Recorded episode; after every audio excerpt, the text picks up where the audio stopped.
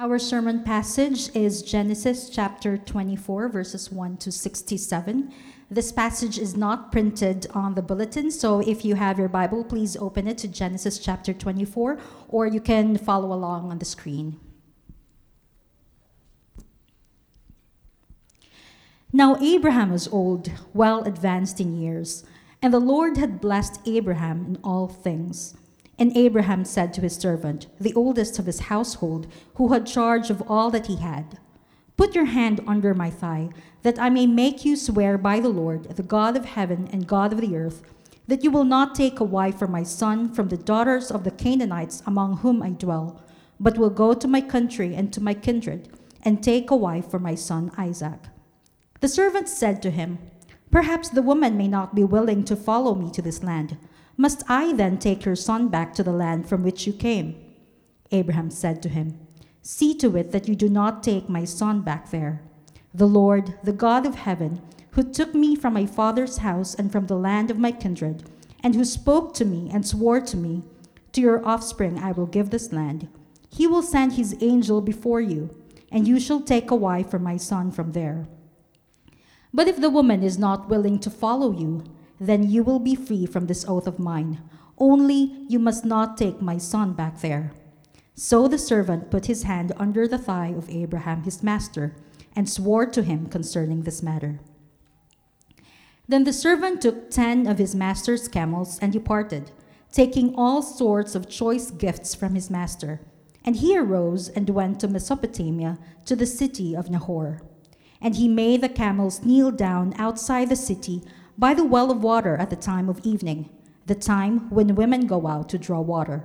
And he said, O Lord God, Master, O Lord, God of my master Abraham, please grant me success today and show steadfast love to my master Abraham. Behold, I am standing by the spring of water, and the daughters of the men of the city are coming out to draw water. Let the young woman to whom I shall say, Please let down your jar that I may drink, and who shall say, Drink, and I will water your camels? Let her be the one whom you have appointed for your servant Isaac. By this I shall know that you have shown steadfast love to my master. Before he had finished speaking, behold, Rebekah, who was born to Bethuel, the son of Milcah, the wife of Nahor, Abraham's brother, came out with her water jar on her shoulder. The young woman was very attractive in appearance a maiden whom no man had known. She went down to the spring and filled her jar and came up. Then the servant ran to meet her and said, Please give me a little water to drink from your jar. She said, Drink, my lord. And she quickly let down her jar upon her hand and gave him a drink. When she had finished giving him a drink, she said, I will draw water for your camels also until they have finished drinking. So she quickly emptied her jar into the trough and ran again to the well to draw water, and she drew for all his camels. The man gazed at her in silence to learn whether the Lord had prospered his journey or not.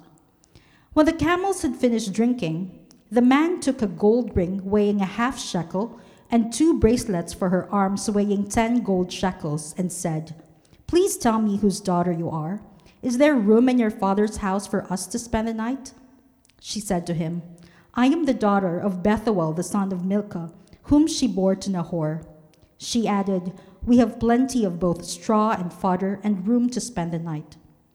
The man bowed his head and worshipped the Lord and said, Blessed be the Lord, the God of my master Abraham, who has not forsaken his steadfast love and his faithfulness toward my master.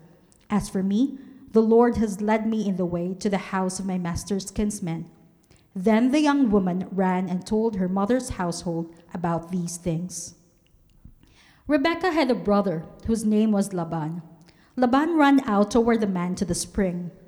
As soon as he saw the ring and the bracelets on his sister's arms and heard the words of Rebekah his sister, thus the man spoke to me, he went to the man.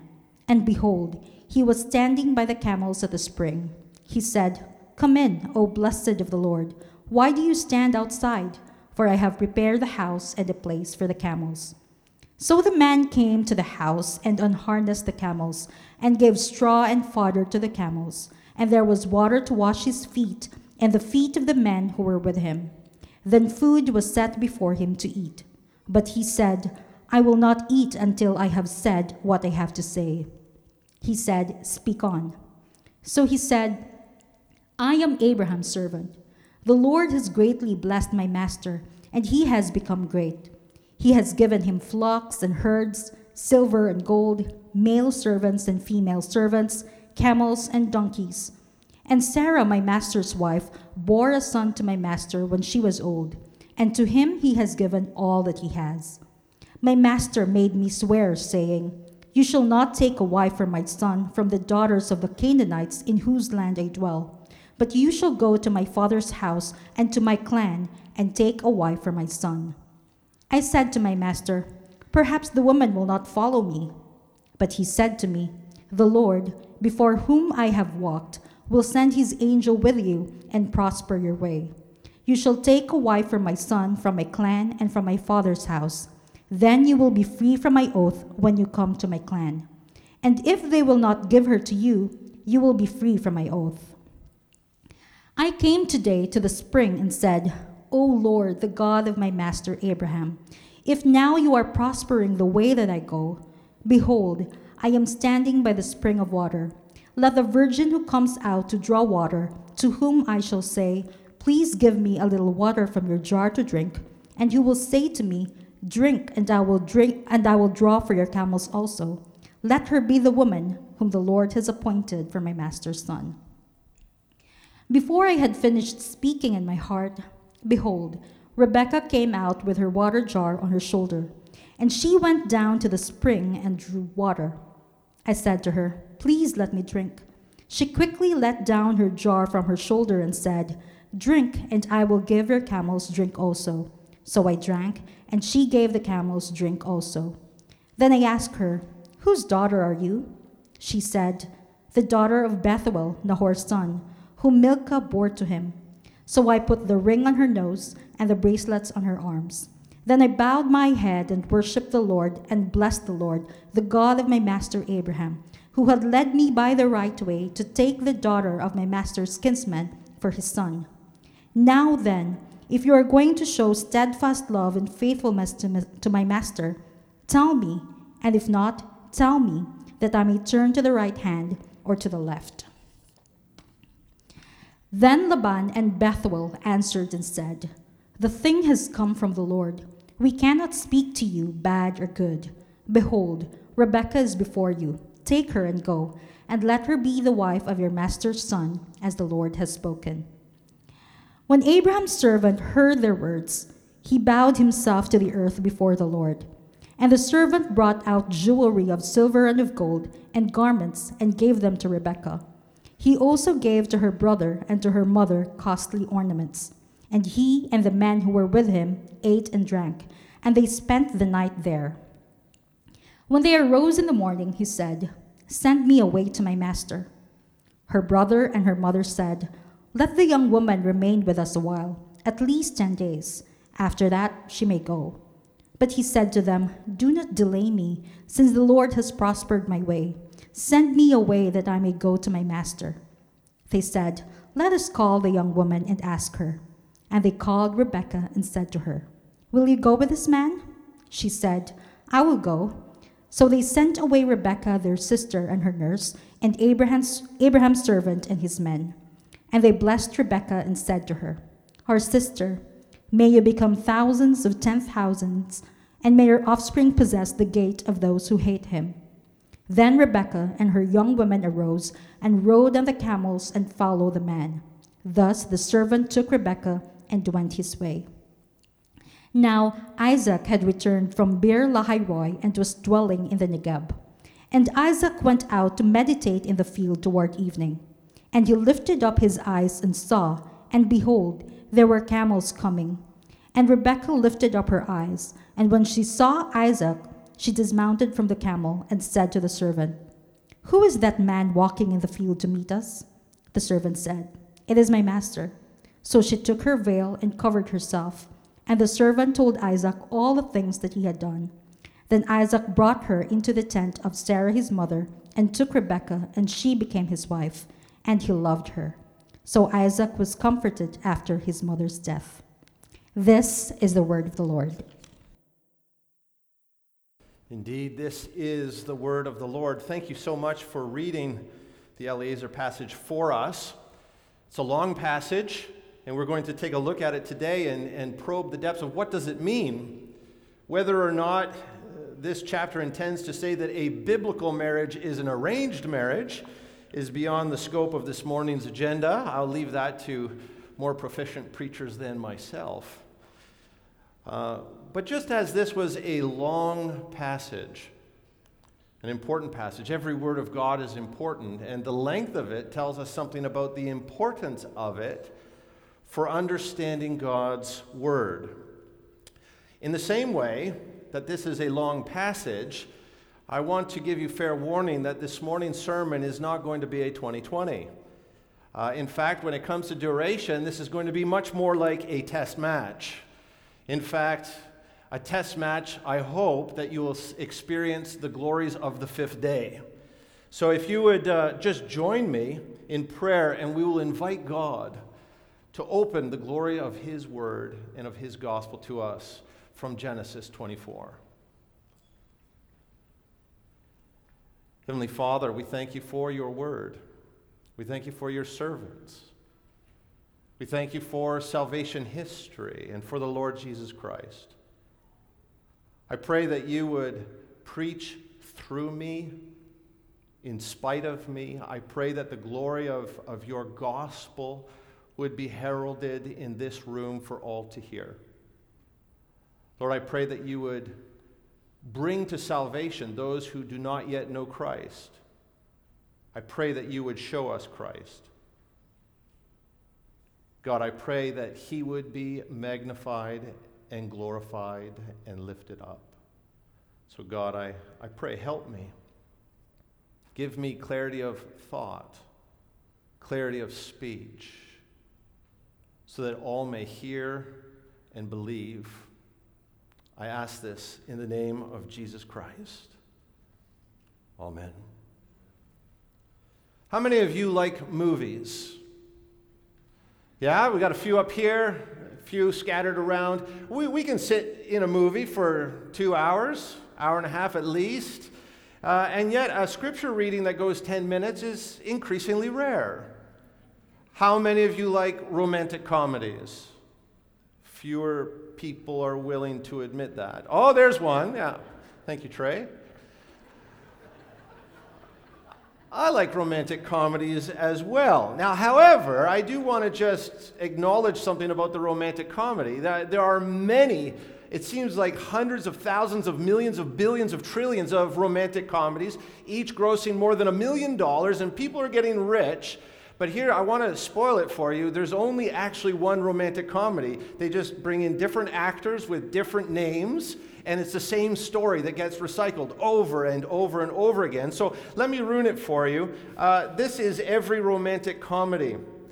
A boy meets a girl, and they don't like each other, but they are forced to spend a lot of time together.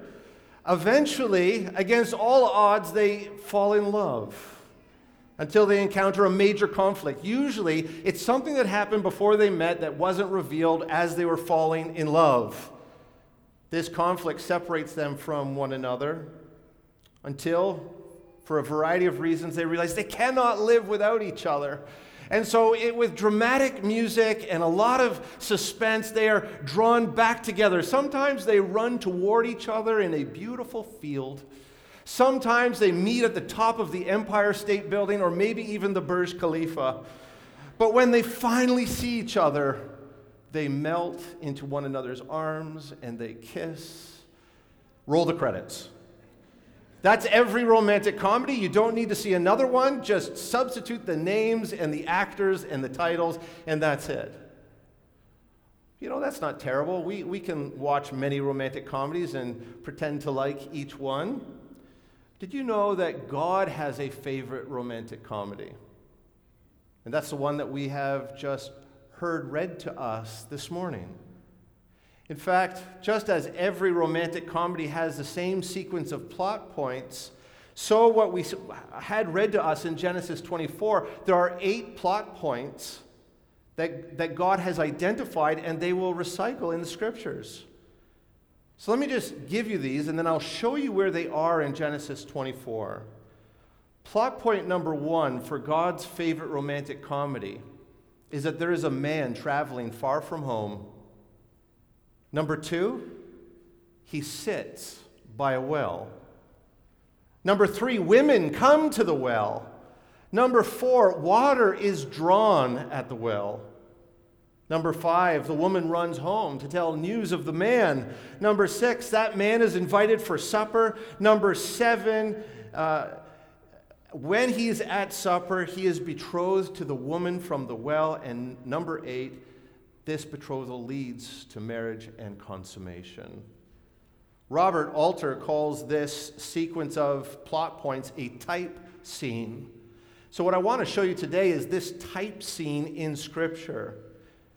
Let's take a look at these eight plot points in Genesis 24 to get us started.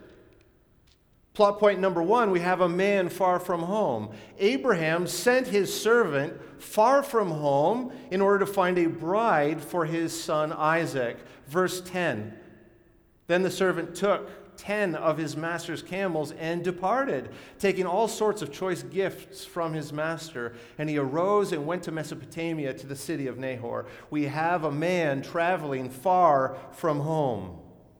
Plot point number two he sits by a well. See it there in verse 11?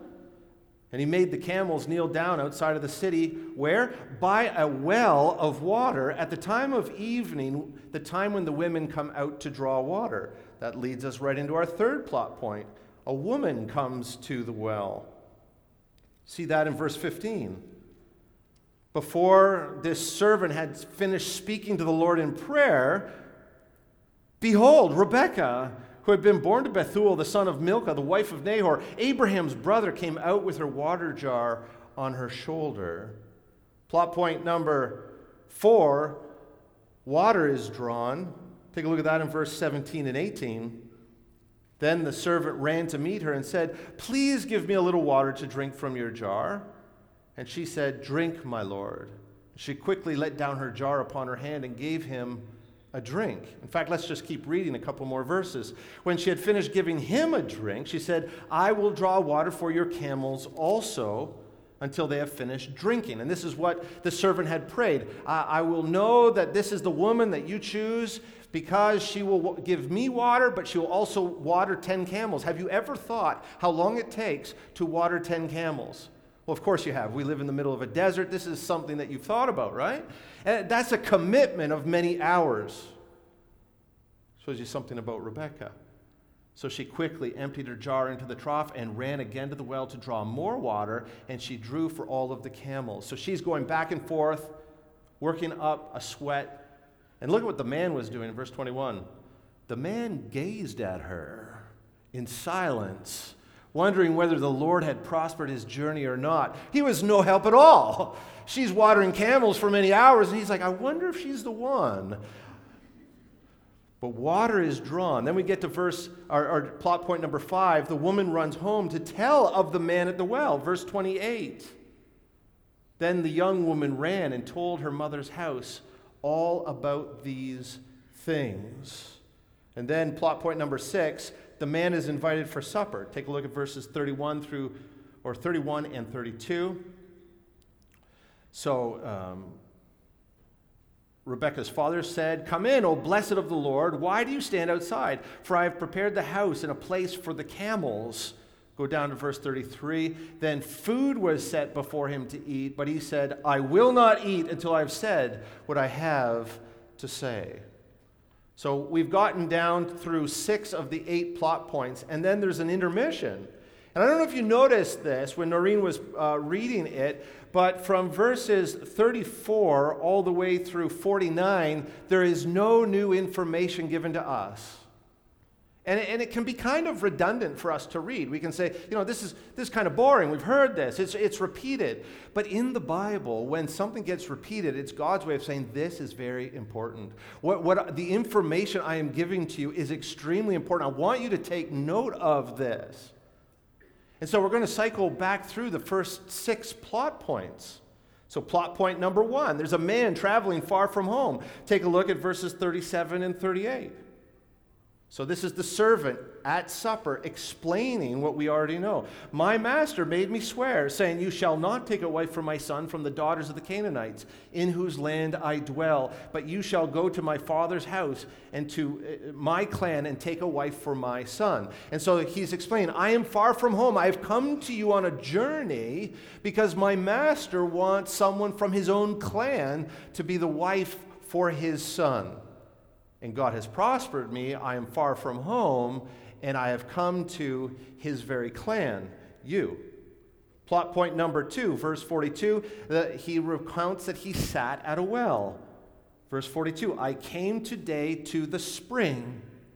Okay, plot point number three, a woman comes to the well. Verse 45, the first part. And before I had finished speaking in my heart, that is in prayer, Behold, Rebecca came out with her water jar on her shoulder.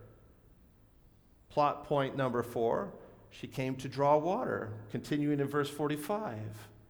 And she went down to the spring and drew water. And I said to her, Please let me drink. She quickly let down her jar from her shoulder and said, Drink, and I will give your camels drink also. So I drank, and she gave the camels drink also.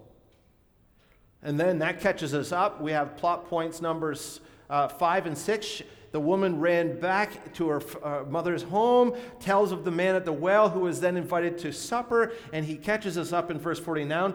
49. Now then, if you're going to show steadfast love and faithfulness to my master, tell me. And if not, tell me that I may turn to the right hand or to the left. Okay, so here I am. You've summoned me to supper because Rebecca told you about all of these things. Now I'm here.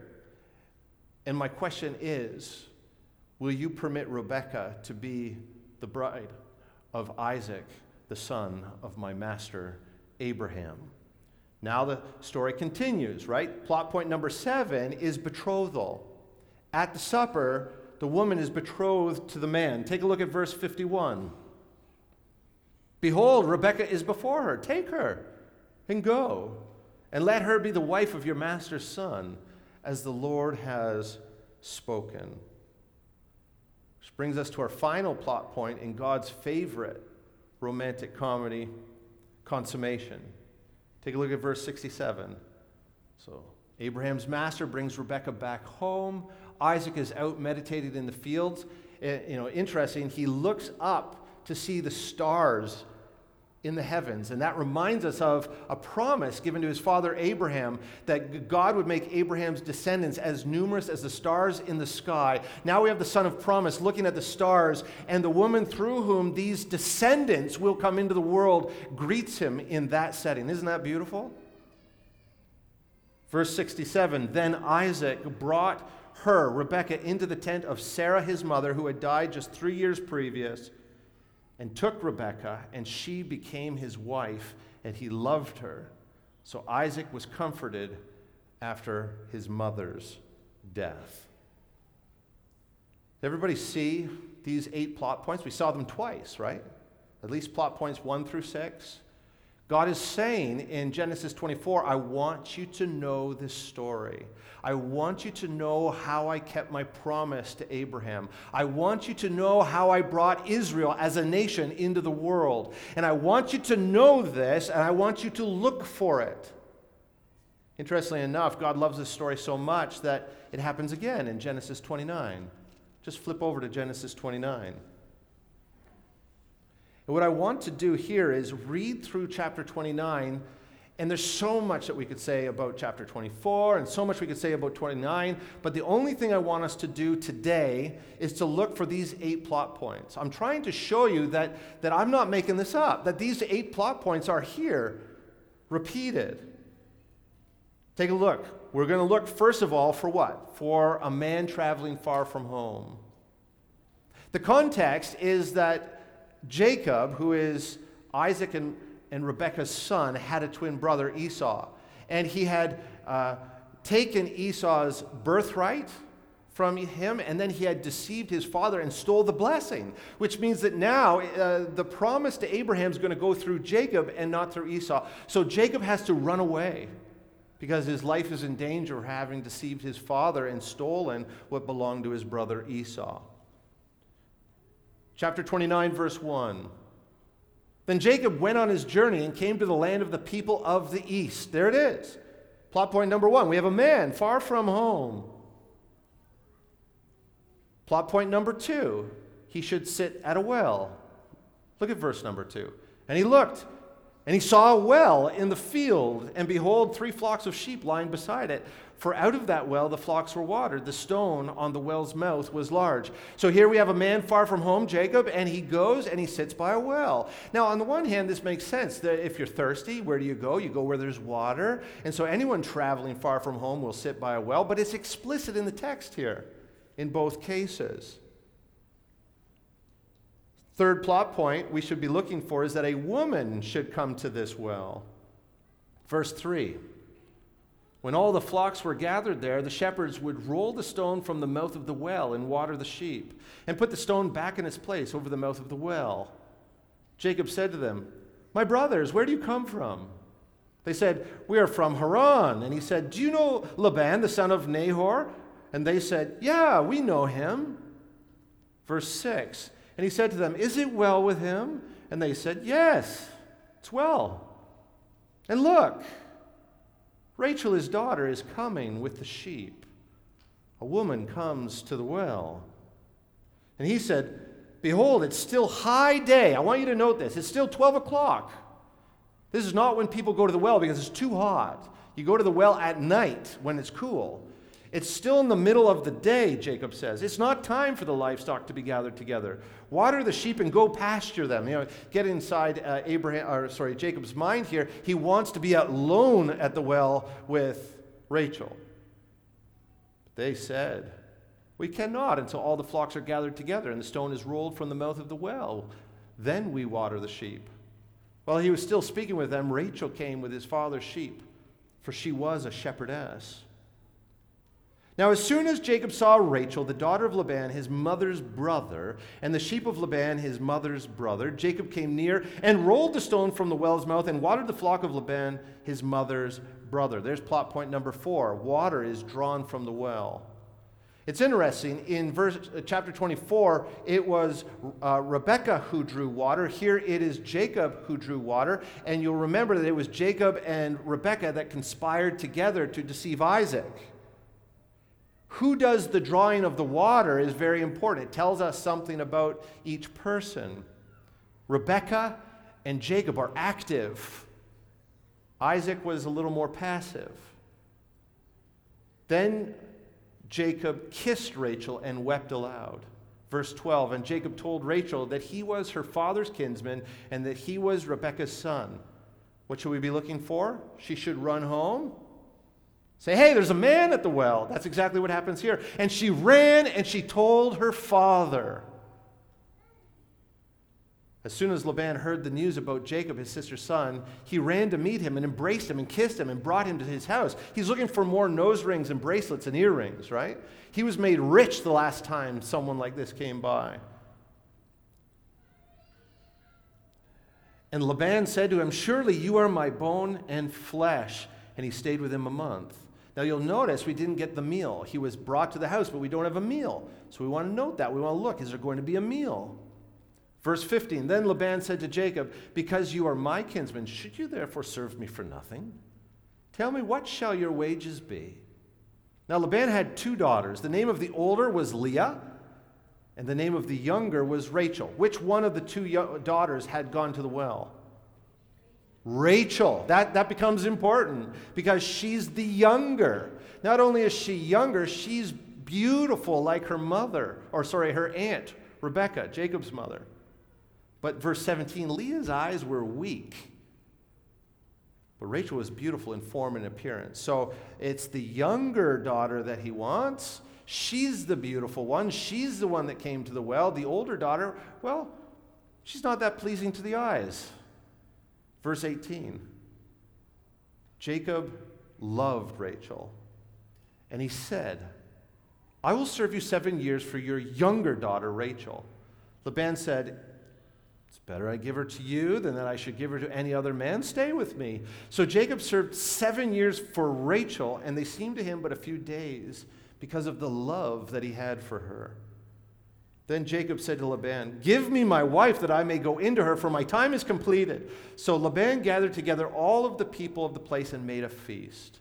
So we had a betrothal, right? An agreement, seven years, and then the feast. It comes after. But we're going to see why the feast is moved here. This is a betrothal meal, and I'll, I'll show you that in a moment. So we have the betrothal, then the meal. Laban gathered together all the people of the place, and he made a feast. Verse 23. But in the evening, he took his daughter Leah, the older daughter, the less beautiful daughter, and he brought her to Jacob, and he went into her. He consummated with the wrong woman. So we have the right plot point, consummation, but he consummated with the wrong woman. You just got to hate it when that happens. Verse 24 Laban gave his female servant Zilpah to his daughter Leah to be her servant. And in the morning, behold, it was Leah. So Jacob had his wedding night. He woke up in the morning, rolled over, thought he'd see Rachel, and there was Leah looking at him, maybe a little cross eyed. And Jacob said to Laban, What is this that you've done to me? Did I not serve you for Rachel? Why then have you deceived me? And Laban said, and I want you to remember what Jacob had done, and Jacob had told Laban everything that he had done. Jacob had, had stolen what belonged to the eldest, Esau, and Jacob was the youngest, and he took it for himself. And then he wanted to do the same thing to Leah. Look at what Laban says. It's not done so in our country to give the younger before the firstborn. That's a dig. What you did is not what we do. Verse 27, we have another betrothal on the heels of the meal, which was a wedding feast, but it becomes a betrothal meal because that meal sets up the betrothal for the younger daughter. Verse 27 Complete the week of this one, and we will give to you the other also, in return for serving me another seven years. Jacob did so and completed her week. Then Laban gave him his daughter, Rachel, to be his wife. Laban gave his female servant Bilhah to his daughter Rachel and to, to be her servant. Now, our last plot point, consummation, we see it a second time. So Jacob went into Rachel also, and he loved Rachel more than Leah and served Laban another seven years. Verses 31 through the end of the chapter, in verse 35, show this baby making competition between Rachel and Leah as they're vying for Jacob's affection, and they bring their servants into it. And so these four women, Rachel, Leah, Zilpah, and Bilhah, become the matriarchs of Israel. So, a couple of things a little bit out of order. We have a double betrothal, double consummation, uh, uh, which then is quadrupled with the servants, and yet you do see that it's a, it's a variation on the same original story from Genesis 24. This is not the end. There's another in the Old Testament just like this. Flip over to Exodus chapter 2.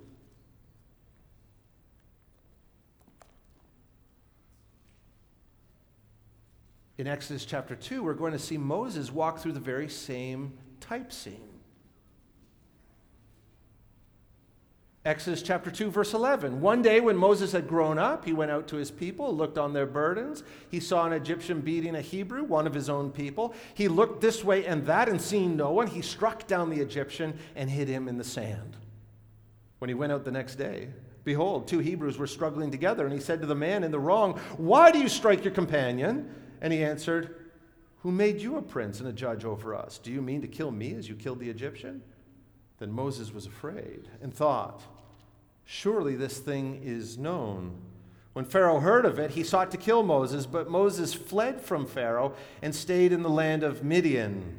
There's our first plot point. The occasion here is just like Jacob fleeing for his life. Moses flees for, for his life and he goes to the land of Midian, which is in Saudi Arabia, just next door to us.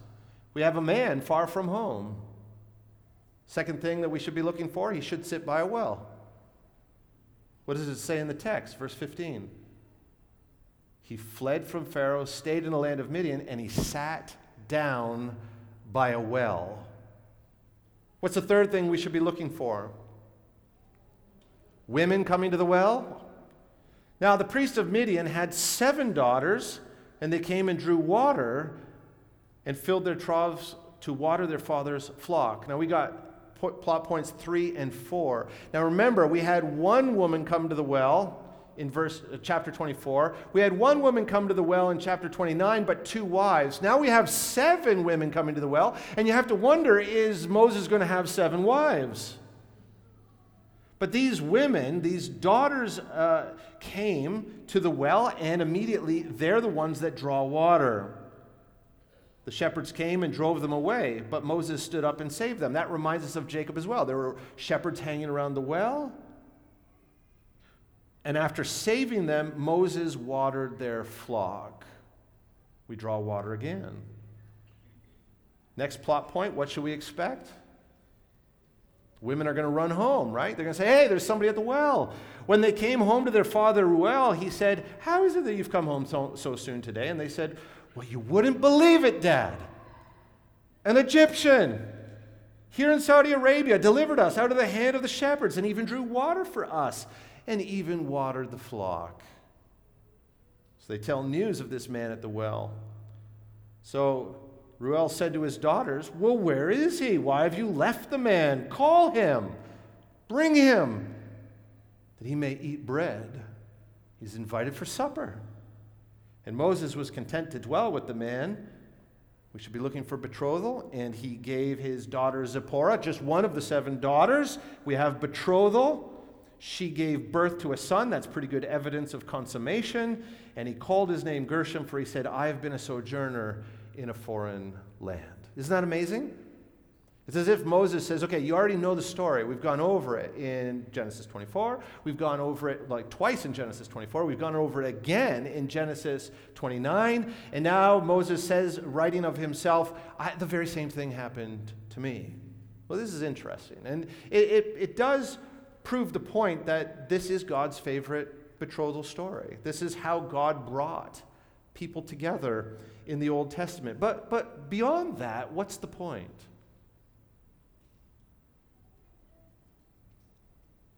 I think one thing to note is that this type scene of betrothal incorporates all of the major patriarchs and matriarchs of ancient Israel.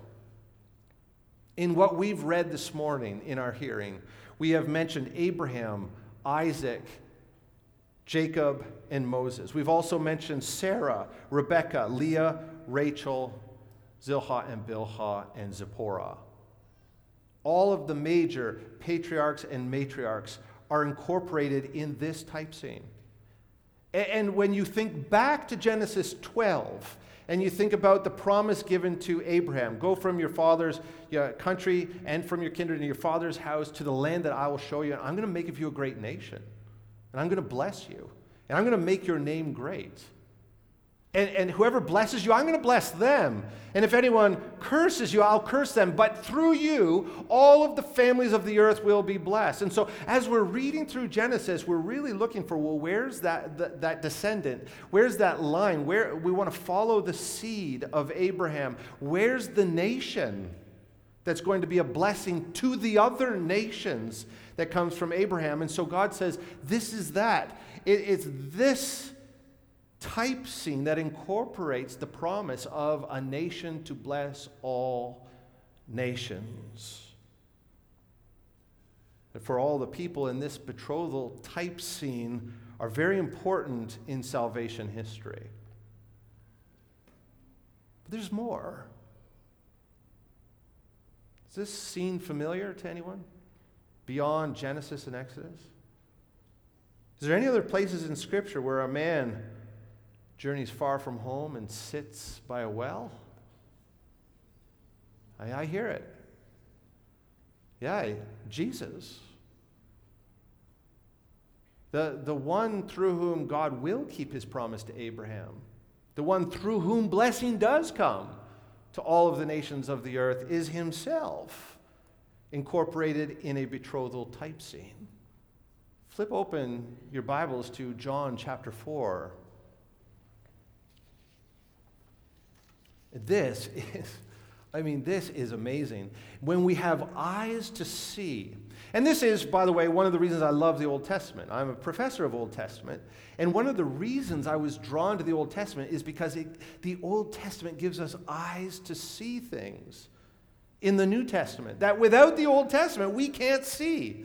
And, and we can see a lot of good things in the New Testament, but what I want to show you today is that, that when we read John 4 with Genesis 29, uh, 24 and 29 and Exodus 2 in our minds, something additional pops out for us to see. And, and this chapter becomes just so marvelous. And so I just want to pray that as we go through John 4 now, that the Holy Spirit would so work through the reading of His Word and through the preaching of His Word that He would minister directly to you. And, and if you're not a Christian, if you've, you've said, you know, I just don't know what to do with Jesus, I want you to see this that, that Genesis 24 and 29 and Exodus 2 were written more than a thousand years before Jesus lived out John 4. And when you see how the Old and the New Testament fits together, uh, it gives me great confidence that this is the Word of God. Uh, this, is, this is His Word. He has written history, and He has recorded that history in His Bible. And when you see the gospel by putting the Old and the New together, uh, my hope, my prayer for you is that you would say, I believe. This, this is true, and I want that. So I'm going to pray for you, and I'm going to pray for all of us that, that, as we read through John 4 with this betrothal type scene in mind, that we would marvel at the glory of our Lord Jesus Christ. Heavenly Father, as we pause now in the preaching of your word, I plead with you, help us to see. Give us eyes to see. And I pray especially for those who, who have yet not known what to do with Christ. I pray that you would draw living water for them today, that they would be saved, that they would join us. God, in your merciful kindness, please continue to preach through me. In the name of Christ, I pray. Amen. All right. So my time starts now. Right? That was all scripture reading. All right, start the clock. See, I told you it was a test match. Day five. All right, what's the first plot point that we should be looking for? Right on. When Jesus learned that the Pharisees had heard that Jesus was making and baptizing more disciples than John, although Jesus did not baptize, but only his disciples, he left Judea and departed again for Galilee. Well, that's not far from home, that is home. Aha, there it is, verse 4. And he had to pass through Samaria. Samaria is the northern territory of ancient Israel. And Samaria is between Galilee and Judea. So, in some ways, it's not far from home. But actually, culturally, you couldn't be any further from home. Uh, Jews from the Galilee would actually go around Samaria to get to Jerusalem on feast days. The antagonism between Israel and Samaria was so great. And that dated all the way back to 722 BC. In 722 BC, the Assyrians came in, and because of the sin of the northern kingdom, God used the Assyrians to destroy the northern kingdom, and he almost wiped them out. But the Assyrians left the poorest people in the land. And then what Assyria would do is they would move people from one area to another because then they could control them better. And they moved all kinds of other nations into what, uh, what is then now called Samaria uh, in the day of Jesus, the northern kingdom. And the Jews who were left in the land intermarried with these pagan Gentiles. And so there was antagonism between the Jews and the Samaritans. And the Jews looked down their noses at Samaritans and said that, that they were unclean, that they had compromised by intermarrying with pagans. Uh, so, one thing to note, however, is that the Samaritans had a Bible. They kept, they changed parts of it, but they kept the Pentateuch. The Pentateuch, the first five books of the Bible Genesis, Exodus, Leviticus, Numbers, and Deuteronomy. But instead of setting up a place in Jerusalem to worship, they set up a, a, rival shrine on Mount Gerizim. And that's another reason that the Jews were upset with them. So the Samaritans were a mixture of Jews and Gentiles practicing a counterfeit form of Judaism between Galilee and Judea. So that's important. So he's going through Samaria on purpose. He didn't have to, he could have gone around like he often did, but he chose to. We have a man traveling intentionally far from home through Samaria. Verse 5. So he came to a town of Samaria called Sychar, near the field that Jacob had given to his son Joseph. Jacob's well was there. So Jesus, wearied as he was from his journey, was sitting beside the well. It was about the sixth hour. Man far from home sits at a well. Now, look what John does. He doesn't explicitly tell us. Go back and read Genesis 24. Go back and read Genesis 29. Go back and read Exodus 2. But he says Jacob's well was there. Now, this is not the same well that Jacob sat at, because Jacob was up in Haran. But well, Jacob, Genesis 29. Any reader would have seen that in the first century, the people that John was writing to. So we don't instinctively go to Genesis 29, but that's what John is trying to get us to do as he writes this. The other thing is the, the hour. It was the sixth hour. That's precisely the time that Jacob went to the well. Remember, he saw the, the shepherds. He says, Hey, it's still 12 o'clock noon. What are you doing here? There's a beautiful lady coming, and why don't you water your flocks and get out of here? Uh, or come back later at night. Well, Jesus goes to Jacob's well in Samaria, far from home, at 12 o'clock in the afternoon, exactly when Jacob did. Plot point number three we should expect a woman to come to the well. Verse 7 A woman from Samaria came to draw water. Now, at this point, Jesus is either in control and knows exactly where he is and why he's there, or he begins to get panicked. He says, Oh no, I'm stuck in the middle of a betrothal type scene, and there's a, there's a Samaritan woman coming. I better flee. So it's one or the other. Like he's either, okay, I know I'm at a well, I'm at Jacob's well, it's 12 o'clock, you know, or he, he needs to get out of there. But look what Jesus does. What's the next plot point that we should be looking for? Water should be drawn. Now, do you think Jesus knows Genesis 24? Genesis 29 and Exodus 2? You know, yeah, you, you know that he does. He wrote it uh, through Moses, I know. Uh, but he knows this romantic comedy. He knows what's going on around him. He's fully aware. And what does Jesus do? He initiates, he actively presses for the next plot point in this type scene. Right? Jesus said to her, Give me a drink. Draw water for me. What does this mean? This means that Jesus has intentionally gone to Samaria, has intentionally gone to Sychar, has intentionally gone to Jacob's well. There was a particular well that he wanted to sit at at a particular time, 12 o'clock noon, because he wanted to fulfill the Old Testament scriptures. And he is intentionally fulfilling a betrothal type scene. Which means what? Means that the Samaritan woman is the bride of Christ. But she's not the kind of woman we want for Jesus. No, no, no. It can't be the Samaritan woman because you've read this chapter before. It can't be. Well, just let's just take stock of who she is. We're going to get this details later, but I mean, we all know it, or most of us know it.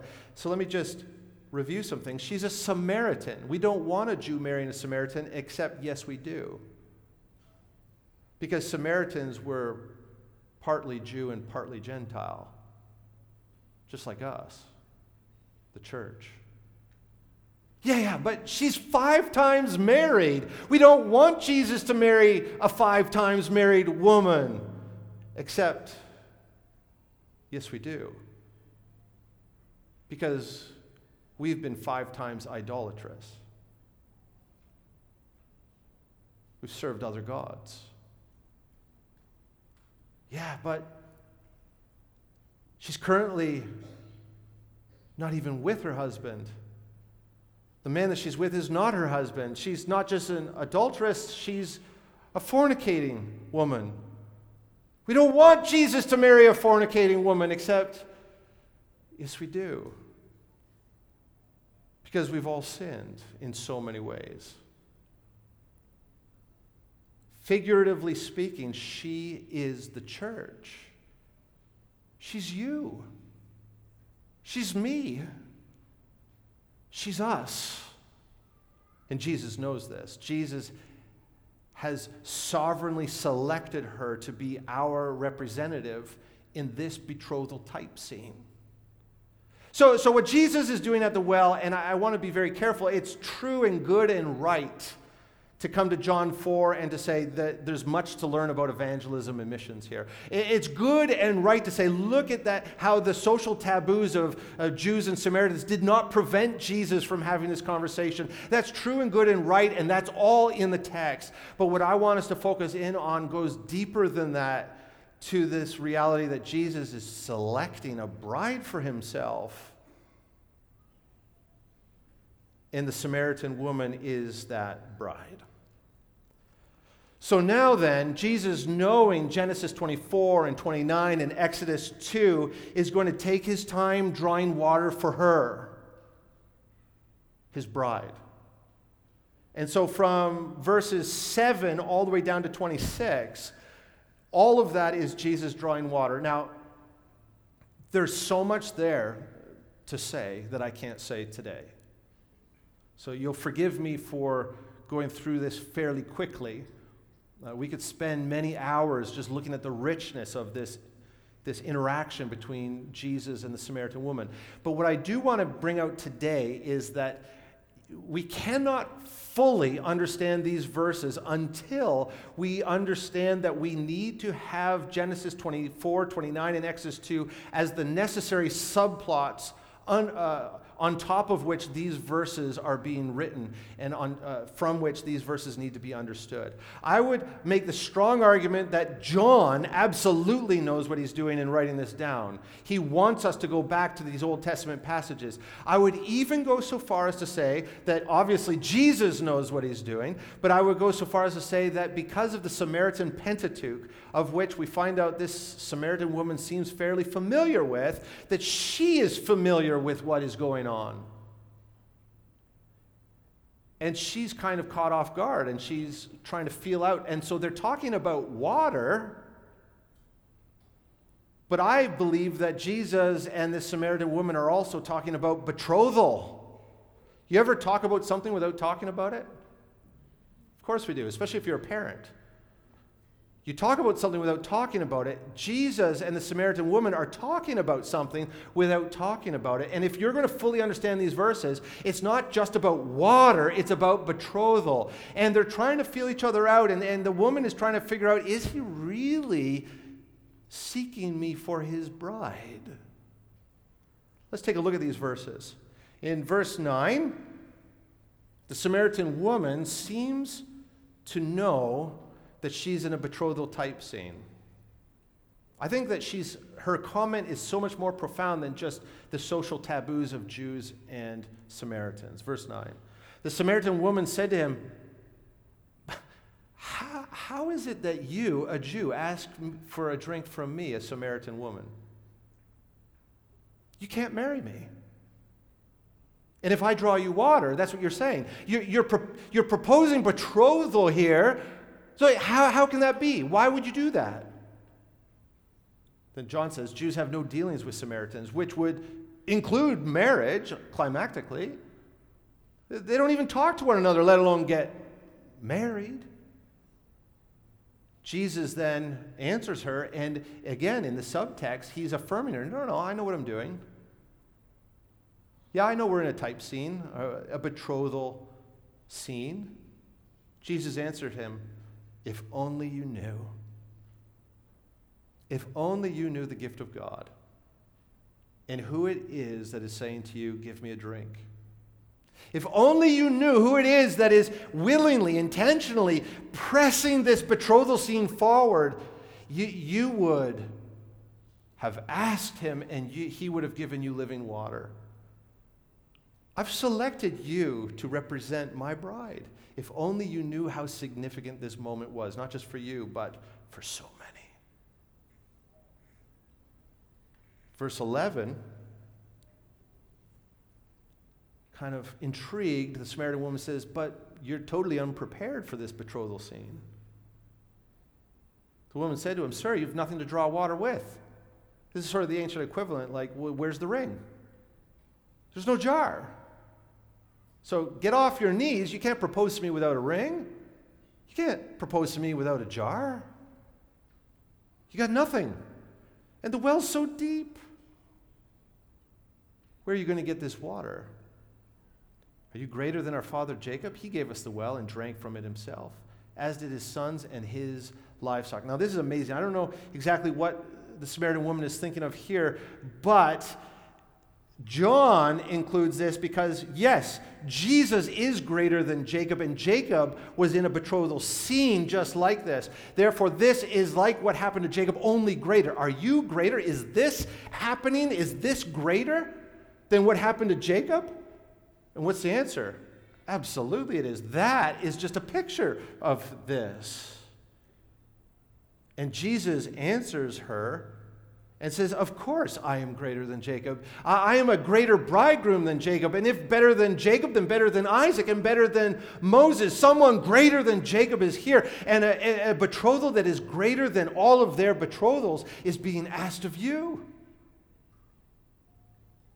Jesus said to her, Everyone who drinks this water will be thirsty again. Those marriages were temporary, people died. But whoever drinks the water that I will give him will never be thirsty again. This marriage is forever. The water that I will give him will become in him a spring of water welling up to eternal life. Yes, I am greater than Jacob, and the marriage that I am proposing is a greater marriage.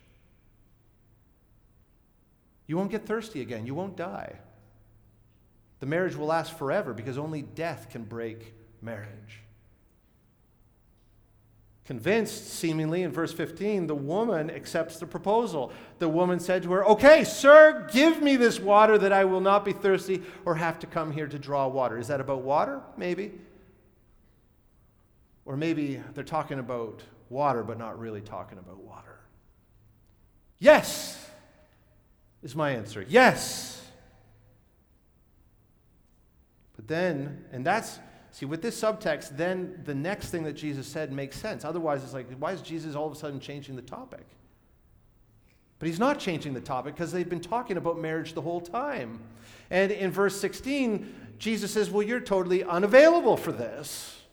You said I was unprepared for this. Well, you're unavailable for this. Jesus said her, Go, call your husband and come here. Hmm. That, that will stop a betrothal in its tracks. And the woman, still holding out hope that she might be available, says, I have no husband. But Jesus said to her, You're right. You have no husband. But you've had five husbands. And the one you now have is not your husband. What you said is true. You're still unavailable. Eh, you're still unable to proceed in this type scene with me. I cannot draw water for you, which means I cannot progress this toward betrothal. Now, the Samaritan woman seemingly changes the topic. The woman says to him, Sir, I perceive that you are a prophet. Now, I don't know. Maybe she's discouraged. She says, okay, well, this proposal's not going forward. I thought it was, now it's not. But he seems to know things, so I've had this burning question.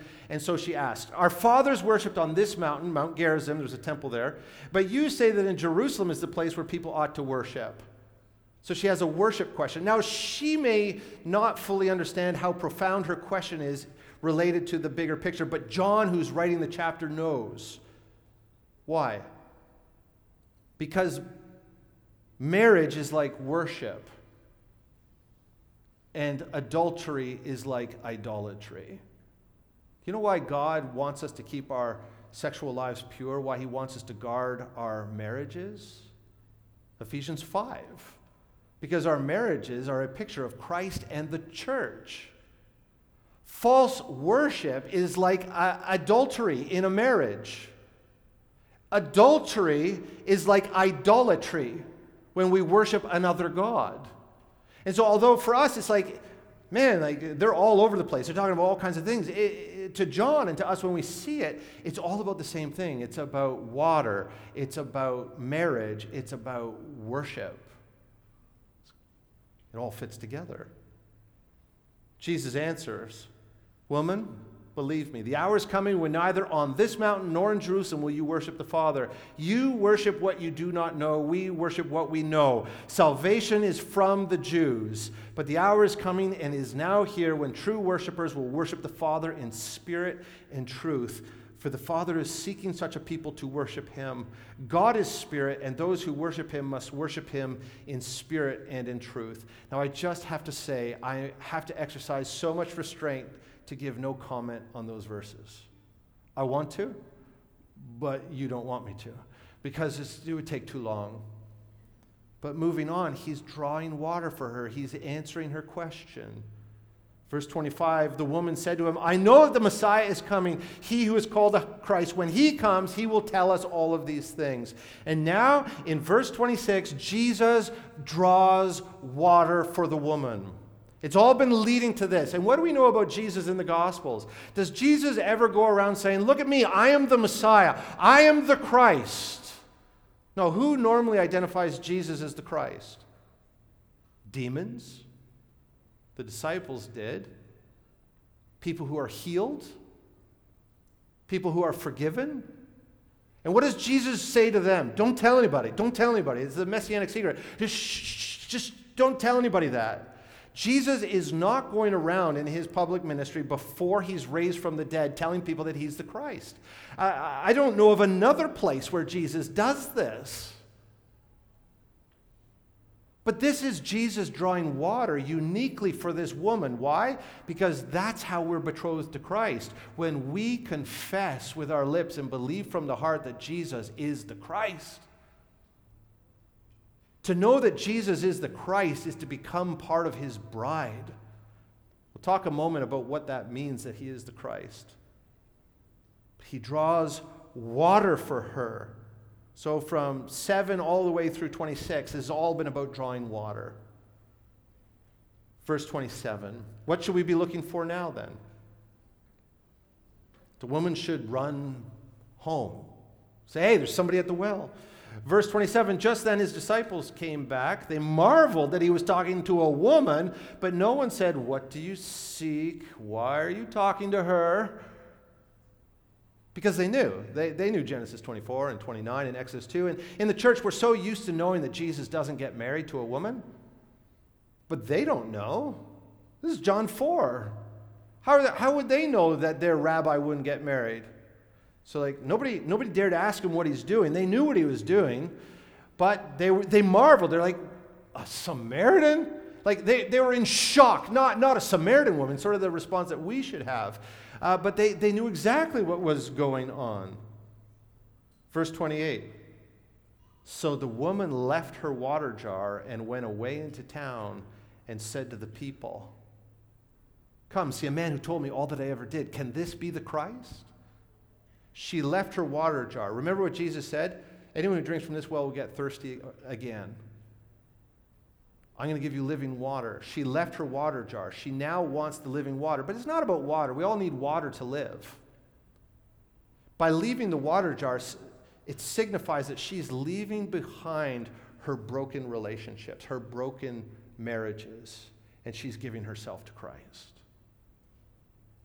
I hope you have eyes to see that. She runs back into town, just as all the women at the well did. Verse 30, they went out of the town and were coming to him. Meanwhile, the disciples were urging him, Rabbi, eat. Eat something. Now, why would they want him to eat? Now, John knows that the next thing in the type scene is a, is a meal, right? So I don't know what the disciples are doing. Either they want to be a part of the type scene. Hey, we want to eat with you. Let's we want to be there for this or they want to feed him before she, he gets invited into Sychar so that he doesn't get married to a Samaritan woman. Just let's fill your stomach. You have no reason to go in for supper because if you go for supper, you might get engaged. And if you get engaged, then we're going to spend our time in Samaria. And that's not what we signed up for. Eat something. But he said to them, I have food to eat that you do not know about. Very cryptic. So the disciples said to one another, Has anyone brought him something to eat? And Jesus said to them, and this is the meal in the type scene My food is to do the will of him who sent me and to accomplish his work. What is the will of the one who sent Jesus? Well, first of all, who sent Jesus? The Father. The Father sent Jesus for what purpose? To die on the cross. Why did Jesus die on the cross?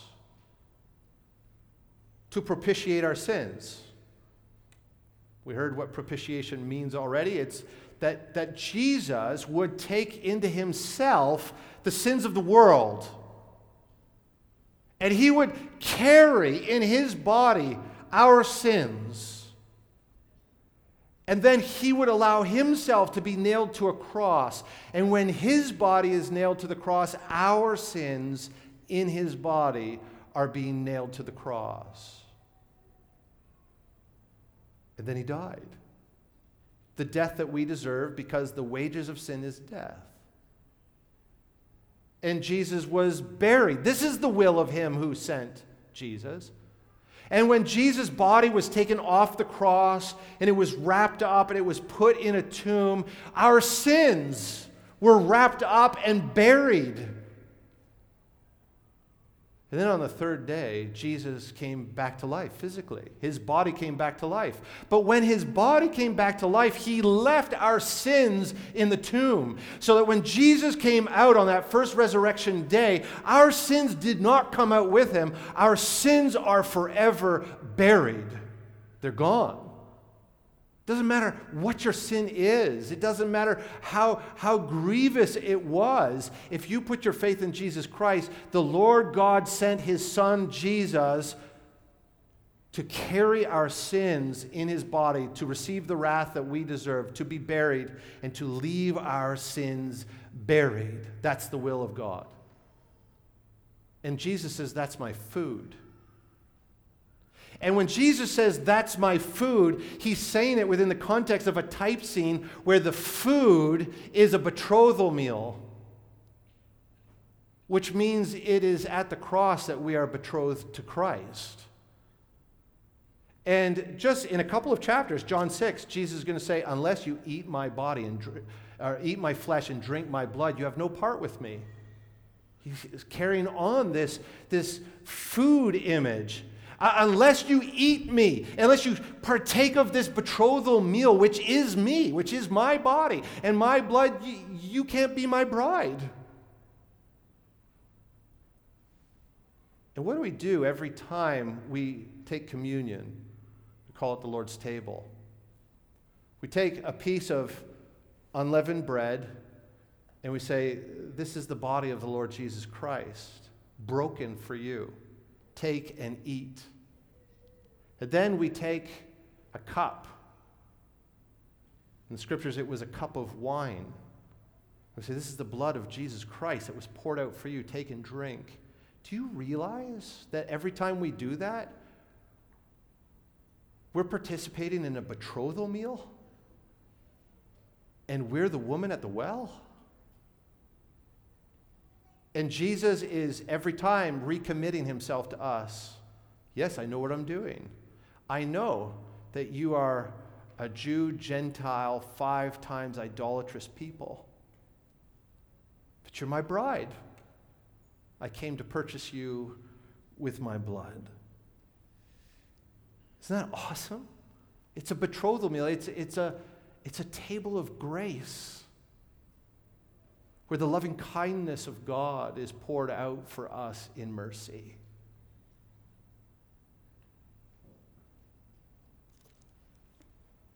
Betrothal here. So that's the meal. The betrothal runs from verses 35 down to 42. And if we're not thinking in terms of this betrothal type scene, it seems like Jesus is really all over the place. But he says, Look, there's a meal that's going to happen. It's in the future. It's my body. In other words, he's saying, I'm not marrying this woman in the way that you marry women, but she represents a greater harvest of people that I am going to marry the church. And so he switches his metaphor here from betrothal to harvest but what he's saying is there's work to be done for you to go out and gather my bride and bring her to the betrothal table. My food is to do the will of him who sent me. My food, the betrothal meal, is my crucifixion, which will be remembered by communion throughout the rest of the age. Your job, disciples, your job, Redeemer Church of Dubai, is to go out into the harvest and to gather in the bride to invite people to this betrothal meal. And that's exactly what he says. Verse 35 Do you not say, There are yet four months, then comes the harvest? It's not time to get married or betrothed. Look, I tell you, lift up your eyes and see the fields are white for harvest. Already the one who reaps is receiving wages and gathering fruit for eternal life, so that the sower and reaper may rejoice together. For the one for, for here the, one, the saying holds true one sows and another reaps. I sent you to reap for which you did not labor. Others have labored and you have entered into their labor. In, in other words, again, so much could be said there. But what the point I want to give you is go out and get the bride and bring her to supper. Go out and, and bear witness to, to the gospel that Jesus has died for his bride and invite people to come to the betrothal meal. And Jesus is saying that to his disciples before we go forward. You need to go and gather the bride. And Jesus is saying that to you, and he's saying it to me. He's saying it to us. We need to go out and bring in the harvest because the harvest is the bride.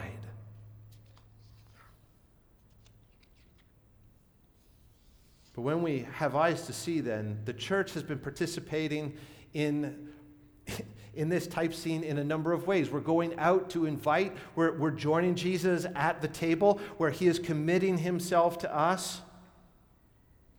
But what about consummation? We have everything except consummation. Is there consummation here? Maybe. Verse 39. The Samaritans from that town believed in him because of the woman's testimony. Maybe there is a, a partial consummation every time someone is born again. You see the language? That when the imperishable seed of the gospel penetrates your heart and you're made a new creature, there is consummation. We are born again, we're made new creatures. But I think the ultimate consummation is yet to come. I just want to go back to Genesis 24. Remember how the original betrothal type scene ended?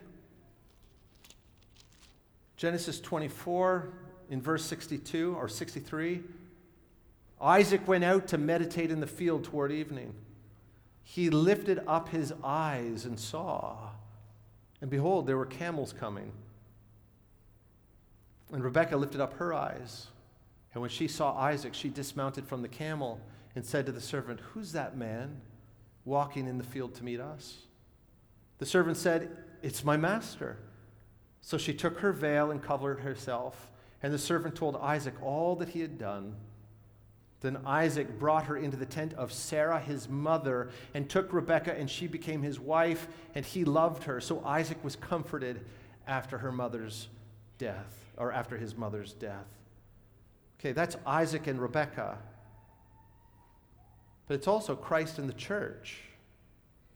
Remember in Genesis 22, the father, Abraham, prepares to sacrifice his son, and he receives him back as if raised from the dead, the writer of Hebrews says. Isaac is a picture of Jesus. And, and Isaac's marriage to Rebekah is a picture of Christ's marriage to the church. In fact, in Galatians chapter 4, Paul tells us that we can interpret Sarah and Isaac allegorically. And he says that Sarah can be read as the Jerusalem above. which is heaven. You know what's amazing? We're in the middle of this type scene now, and the end has not come. We're, we're at the betrothal meal. We're gathering in the bride, but we're still waiting for ultimate consummation. But do you know how the Bible ends? Isaac took Rebekah into Sarah's tent. Jesus brings his bride, the church, into the Jerusalem above, Sarah's tent, allegorically, according to Paul in Galatians 4. And what happens when Jesus draws us into Sarah's tent in the Jerusalem above? Revelation 19, verse 6. I heard what seemed to be the voice of a great multitude, like the roar of many waters, like the sound of mighty peals of thunder, crying out, Hallelujah! For the Lord our God, the Almighty, reigns. Let us rejoice and exalt and give him the glory. Why? For the marriage supper of the Lamb has come, and his bride has made herself ready. Rebecca put the veil over her face. It was granted to her, that's to us, to clothe herself, the veil over the faith, to clothe, her, clothe herself with fine linen, bright and pure. For the fine linen is the righteous deeds of the saints. When we go into Sarah's tent in the Jerusalem above, we cover ourselves in the blood of our bridegroom, the Lord Jesus Christ, and by his grace, the good deeds that we have done in his grace. And the angel said to me, Write this Blessed are those who are invited to the marriage supper of the Lamb. And he said to me, These are the true words of God. Jesus, the story of Jesus and the church ends just as the, the story of Isaac and Rebekah, only way better. Rebecca drew water, Jesus draws for us living water. A marriage that will never end, where there will be no more mourning or crying or weeping. There will be no more death. There will be no more sin. But the best version of ourselves will be our clothing. We will live with Christ, our Isaac, our Jacob, our Moses, forever. My goal this morning has been to invite you to marvel with me at the wonder and the glory of the gospel, to see it in the Old Testament, to see how God is very intentionally doing things from Genesis to Revelation. And what we've been doing is called biblical theology. And, and, it's my prayer for all of us that we would increasingly have eyes to see. Don't ever think that anything is in the Bible, Old or New Testament, for no reason. Everything has its purpose. And I've invited us to see that we are like the Samaritan woman, unworthy to play the role of Christ's bride in God's favorite romantic comedy. And yet, God has so cast us. He has purchased us with the blood of his Son. Our dowry is the blood of our bridegroom. Next time you take communion, when you have a little cracker in your hand and a little thing of juice, remind yourself that what you're doing is profound.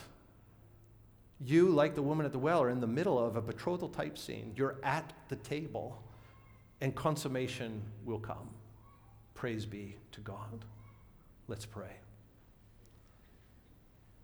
Oh God, this is marvelous. I pray that you would encourage our hearts.